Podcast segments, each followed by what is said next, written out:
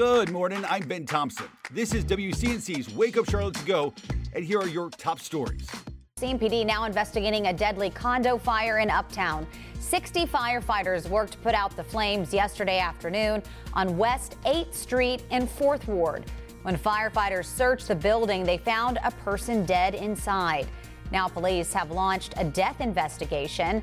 The Red Cross now helping out people living in the four units that were destroyed. A Belmont man accepting a plea deal in connection to the death of his six week old adopted son. Van Air Custodio pleaded guilty to second degree murder in Gaston County yesterday. Custodio's child died from head injuries that officials say were related to physical abuse. In court, he apologized for his crime. Custodio is set to spend the next 28 years in prison. A nationwide manhunt for the man who allegedly killed five of his neighbors in Texas is now over. Police say a tip led to the capture of Francisco Oropeza. He was found just miles from the crime scene inside a home outside of Houston. Oropeza allegedly shot his neighbors, including a nine year old boy.